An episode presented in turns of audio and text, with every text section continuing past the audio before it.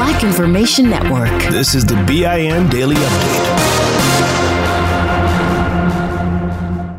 I'm Vanessa Tyler. And I'm Mike Stevens, and you're home for 24 7 News, the Black Information Network. The white attorney representing one of the three white men on trial for killing black jogger Ahmaud Arbery has a real problem with civil rights leader Al Sharpton showing up in Georgia. The Right Reverend Al Sharpton managed to find his way into the back of the courtroom. The attorney for William Roddy Bryan says Reverend Sharpton's presence could influence the jury. The judge disagreed, saying Reverend Sharpton was was not at all distracting. Still, the attorney persisted, saying the case is being held in a small Georgia town with no need for outsiders. We don't want any more black pastors coming in here or other Jesse Jackson, whoever was in was in here earlier this week, sitting with the victim's family trying to influence a jury in this case. Reverend Sharpton did hold a vigil outside the courthouse to support the family.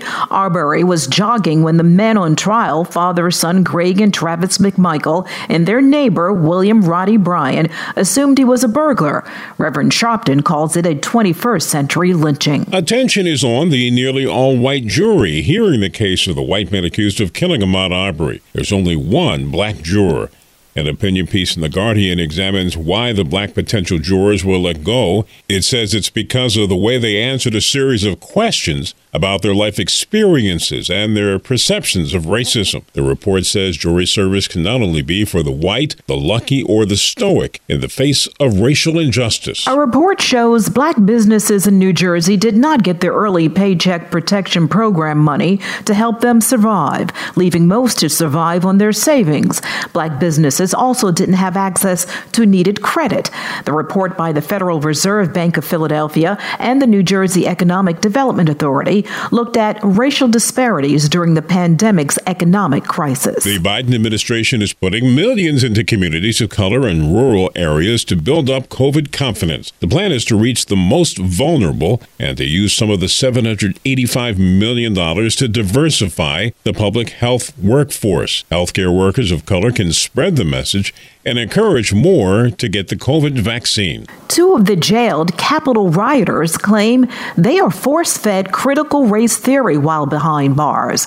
Ryan Nichols of Texas and Robert Morss of Pennsylvania sent the judge a list of grievances, including that they are forced to read CRT on tablets. They also claim the conditions in the D.C. jail are horrendous and they're discriminated against for being white. And finally, if you're a textile artist, the city of North Charleston wants you. They are seeking African American artists for a special exhibition next May in South Carolina titled Chaos to Beloved Community Envisioning Social Justice. Artists are asked to portray a society free of social and physical oppression. Just imagine a world free of racist and bigoted thought. I'm Vanessa Tyler with Mike Stevens on your home for 24 7 News, the Black Information Network.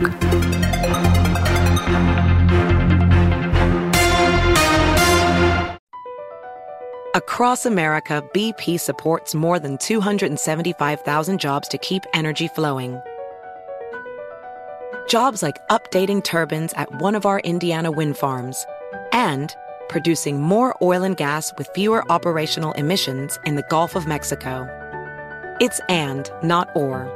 See what doing both means for energy nationwide at bp.com slash investing in America. Here's another podcast for your listen list. Allworth Financial's Money Matters. When people worry, will I have enough to retire? Scott Hanson and Pat McLean are the guys they turn to. Money Matters is where they answer calls about investing and retirement. There's a reason Money Matters is one of the longest running financial talk shows. Straight talk about retirement planning that's straight up entertaining. Listen to Allworth's Money Matters everywhere you find podcasts.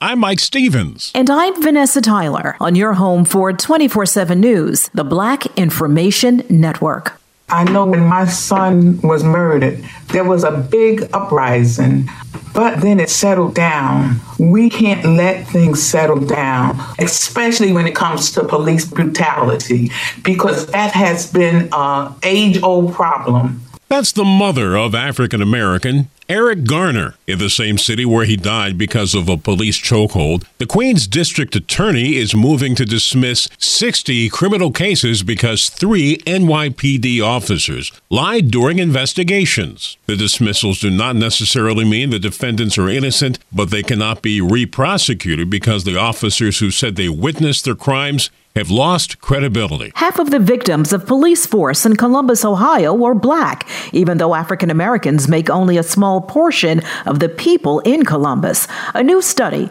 by Accountable Now looked at 1,000 incidents between 2017 and 2019. The group gathers information on use of force cases from law enforcement agencies around the United States and found in Columbus police most often use force against African Americans. This was before all the high profile incidents in the last year where black men were shot and killed by police. Some targeted were doing nothing wrong, one man simply standing outside a friend's home with a cell phone in his hand. Investigators are trying to determine whether a fire that started at a black Eugene, Oregon church during midweek Bible study was not only arson, but a hate crime. Members of the congregation saw the flames when they showed up and told those inside to get out. No injuries were reported. If it was arson, this would be considered a horrible crime that has happened at several black churches in the past, especially in the South. We've been reporting how African Americans are really stepping up to get the COVID shots, in some cases, more than white Americans. Maybe that's because black pastors are promoting the vaccine more than white pastors. A new study from the Hartford Institute for Religious Research finds about 62% of all pastors have encouraged inoculations, but in predominantly African American churches, the study shows those pastors were more than twice as likely as Catholic and white evangelical clergy to promote the COVID 19 shots. A Michigan entrepreneur is set to open the first black owned television and movie studio in the state. Amaru is a stand up comedian and director who says his inspiration for entrepreneurship comes from the pandemic and the murder of George Floyd. The Greenwood District Studios, named after the historic black community in Tulsa, Oklahoma, will be operating in Lansing, Michigan, he says, within a year. Exactly what kind of productions the studio will be developing. Across America, BP supports more than 275,000 jobs to keep energy flowing Jobs like updating turbines at one of our Indiana wind farms and producing more oil and gas with fewer operational emissions in the Gulf of Mexico. It's and, not or. See what doing both means for energy nationwide at bp.com slash investing in America. Oh, is not yet clear. For more on these stories and international, national, state, and local news affecting the black community, listen to the Black Information Network on the iHeartRadio app or log on to BINnews.com. I'm Mike Stevens with Vanessa Tyler on your home for 24 7 News, the Black Information Network.